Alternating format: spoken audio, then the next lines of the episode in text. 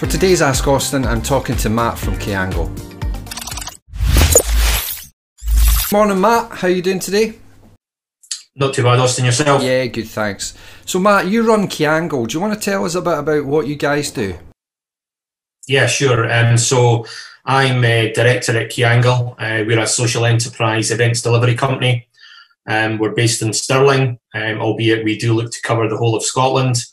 And we um, have a mix of um, uh, connecting um, uh, events uh, and event delivery with young people, communities, um, food and drink traders, and more. Cool. Excellent. So, do you want to tell us a wee bit more about the sorts of events that you have been involved in and ones you're going to get involved in going forward? Because I know you guys run the Highland Games, so do you want to maybe talk about, about that? Yeah, of course. So I'm going back to um, 2014, um, where we first secured the delivery of the Stirling Highland Games. So um, essentially, we've delivered that um, since then, um, and we deliver annually uh, in the middle of August. Um, it's a combination of uh, traditional Highland Games uh, events a food and drink experience, and we also introduced a creative arts element as well. Um, and the reason why we were doing this is because at the start it became quite clear uh, from our side that to get more visitor numbers, we needed to be doing something a little bit different. Um, uh, in 2015, we introduced the food and drink experience, and that's continued to grow year on year. And we attract award winning food and drink producers from around Scotland into Stirling um, uh, to Stirling Highland Games. Um, and in 2017, we introduced uh, a creative arts element. Um, and all that means is that we introduced live music. And we generally have done that from uh, around about midday onwards to about 10 o'clock at night.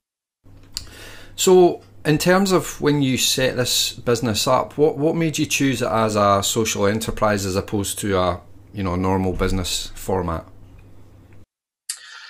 Yeah, well, I think that's probably got to do something with my journey myself. Um, uh, I uh, have been involved in the third sector since 1999, where I became a fundraiser. Um, I was raising funds for an educational charity that basically worked um, with 16 to 18 year olds, so essentially S5 and S6.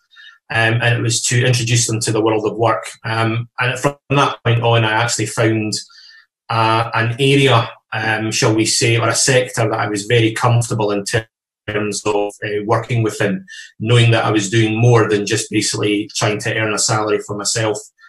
So since then, um, uh, I've developed and worked with organisations on uh, putting CSR frameworks in place. Um, I founded, uh, which initially started off as Forth Valley Social Enterprises uh, back in 2012, and then we shortened that in 2016 to FVSE, and then we changed and rebranded uh, last year uh, to Ceangal because we want to have more of a national uh, focus rather than just a Stirling or, or Forth Valley uh, focus. But essentially, I got involved um, in founding uh, the social enterprise because of, as I say, my journey as well um, within education. Um, I think there's opportunity for more young people to get into employment by looking at more of a practical uh, learning environment. And that's what Ceangal basically bring to the table. So everything that we do in our into events, into digital or into heritage training programs, there's a huge focus on the practical element for those uh, young people to get involved in. And what we have found from that is that it actually builds uh, those kind of softer skills, uh, such as confidence. And if you've got more confidence, then those core skills that we're also trying to develop within those programs allows them to take that um, positivity forward to applying for jobs to going to another positive destination, maybe another training program, maybe volunteering, etc. So a lot of where we are today is based on my thoughts and my background of where I uh, have come from and where I think Ceangal can have a good impact. Brilliant. So you mentioned into digital, and that's how I kind of met you. Um, obviously, right. been running some some programs. So do you want to tell us a little bit about that? That particular. Uh, so the three programs that we have, as you say, um, we have you down as one of our educators on the Into Digital. So the Into Digital program is essentially very much focused on an introduction to young people aged between 16 and 40. um, surrounding working with uh, camera work, surrounding working with putting a feature together, and then taking those skills and posting them, uh, posting it online. It generally happens over a 10 week period. Um, what we've basically seen from previous uh, digital programs that we've run is there's very much a shift change from that young person when we basically start working with them to the end. And I think the last program clearly identified those young people in terms of wanting to film within their local environment that they, they felt safe uh, with to actually then putting the suggestions in place to getting out into the community and to start filming uh, some features on local businesses. And the whole point um, of our training programs is to just come at it at a different angle to where others potentially have come at it over the years. We're not really looking for the, shall we say, the, the A class student. Um, we're also looking in terms of the employability pipeline to be working with stage one, two, or three um, it's giving those young people those opportunities to develop those additional core skills um, and be part of that of their journey to hopefully get back into employment. Yeah, I mean, it's been a great experience for me as well because obviously I, I've been able to share the skills that I've learned over the last few years yeah. with, with these young people. And, and I think you hit the nail on the head when you were saying about, you know, they started the journey maybe not like, maybe not wanting to be there or, or almost questioning, you know, why am I even here? And then at the end, it was like that was amazing. Really enjoyed that. Feel so much more confident. Um, so a couple of the guys that we worked with last year. Um, when we were working on the uh, the Highland Games film, one of them has actually done some work with me at, at weddings, and he's he's he's on schedule to do some more, more some more work this year as well. So brilliant. Um, you know, it's, it's great that he's still still got an interest. He's going to college to do a course related to digital. So so it's it's been great for him and, and obviously from, from my perspective as well to be able to, to help pass on that knowledge is, is, is great. It's great to be able to it's give something back. Yeah, absolutely. Yeah. Okay, cool. So in terms of at the moment, um, obviously events are kind of up in the air. So what have you been doing to keep yourself busy? Yeah. So essentially, um, we uh, started working from home about mid March, um, but we've obviously um, been, shall we say, juggling until uh, since January. Um, our event is always the third Saturday uh, in August, um, so it's the 15th of August this year. Um, and essentially, it takes me approximately the full year to put the whole program and pull the whole jigsaw together um, to actually make that event happen.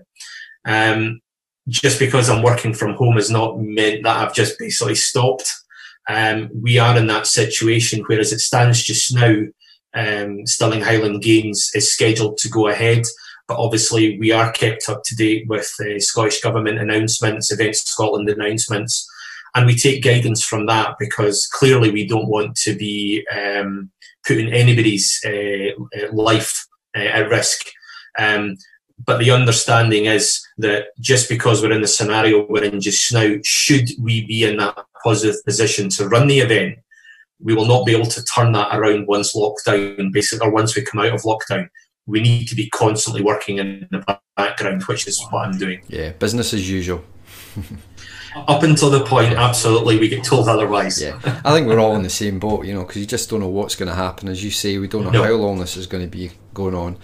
Um, so yeah, it's it's not great, but you just got to do what you have to do. So, in terms of people wanting to find out a bit more about Ceangal, where can they find out more information? Uh, well, we're across all the social media platforms. So, um, again, probably should have mentioned as well, Ceangal is the Scots Gaelic for to connect, which essentially is what um, our whole process is about. Um, when I spoke about our project, um, which is event and training programs combined, we are pulling various and connecting various sectors together communities, businesses, young people, volunteers. Um, so uh, you can go onto any of the social media um, uh, outlets and type in Ceangal. Um, uh, I, I know how you spell it is not how obviously you see it. So good luck to, to, to, giving that a shot. But um, we're, we're, there. If you type it in right, we are there. You can also visit our website um, and uh, either pick up the phone to us or email us at office at ceangal.org. Excellent. I'll put all the links in the in the post so people can just click on them. Listen, Matt, that's been great. Thanks very much for your time. I know you're a busy man. Um, really appreciate it, and hope everything everything comes good in terms of the the event in August. Absolutely. Okay. No, take care. Appreciated. Thank you. Thank you. Thanks to Matt for that today. Hope you enjoyed the video. If you're not already a subscriber, subscribe above and switch on the notifications. Until the next time.